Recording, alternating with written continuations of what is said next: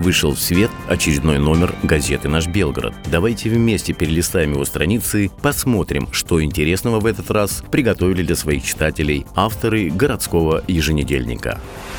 Номер открывает репортаж с объектов дорожного строительства, которые создаются в Белгороде в рамках национального проекта «Безопасные и качественные дороги». Школьники города продолжают дистанционное обучение. Что их ждет дальше, узнаете из заметки «Учебный год не продлят». Ветераны органов внутренних дел и внутренних войск МВД отметили свой праздник. Полковник милиции в отставке Владимир Капица стоял у истоков становления городской ветеранской организации. Интервью с ним выходит под заголовком «Легенды живут рядом».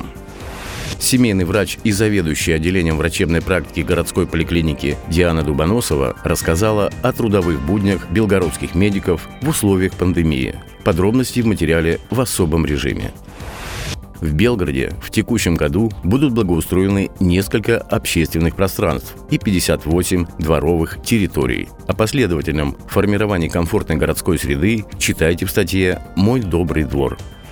Ко Дню Победы в областном центре высадят порядка 200 тысяч саженцев растений. Начальник участка тепличного хозяйства декоративных культур Галина Половнева делится секретами предстоящего зеленения в очерке «Город утонет в цветах».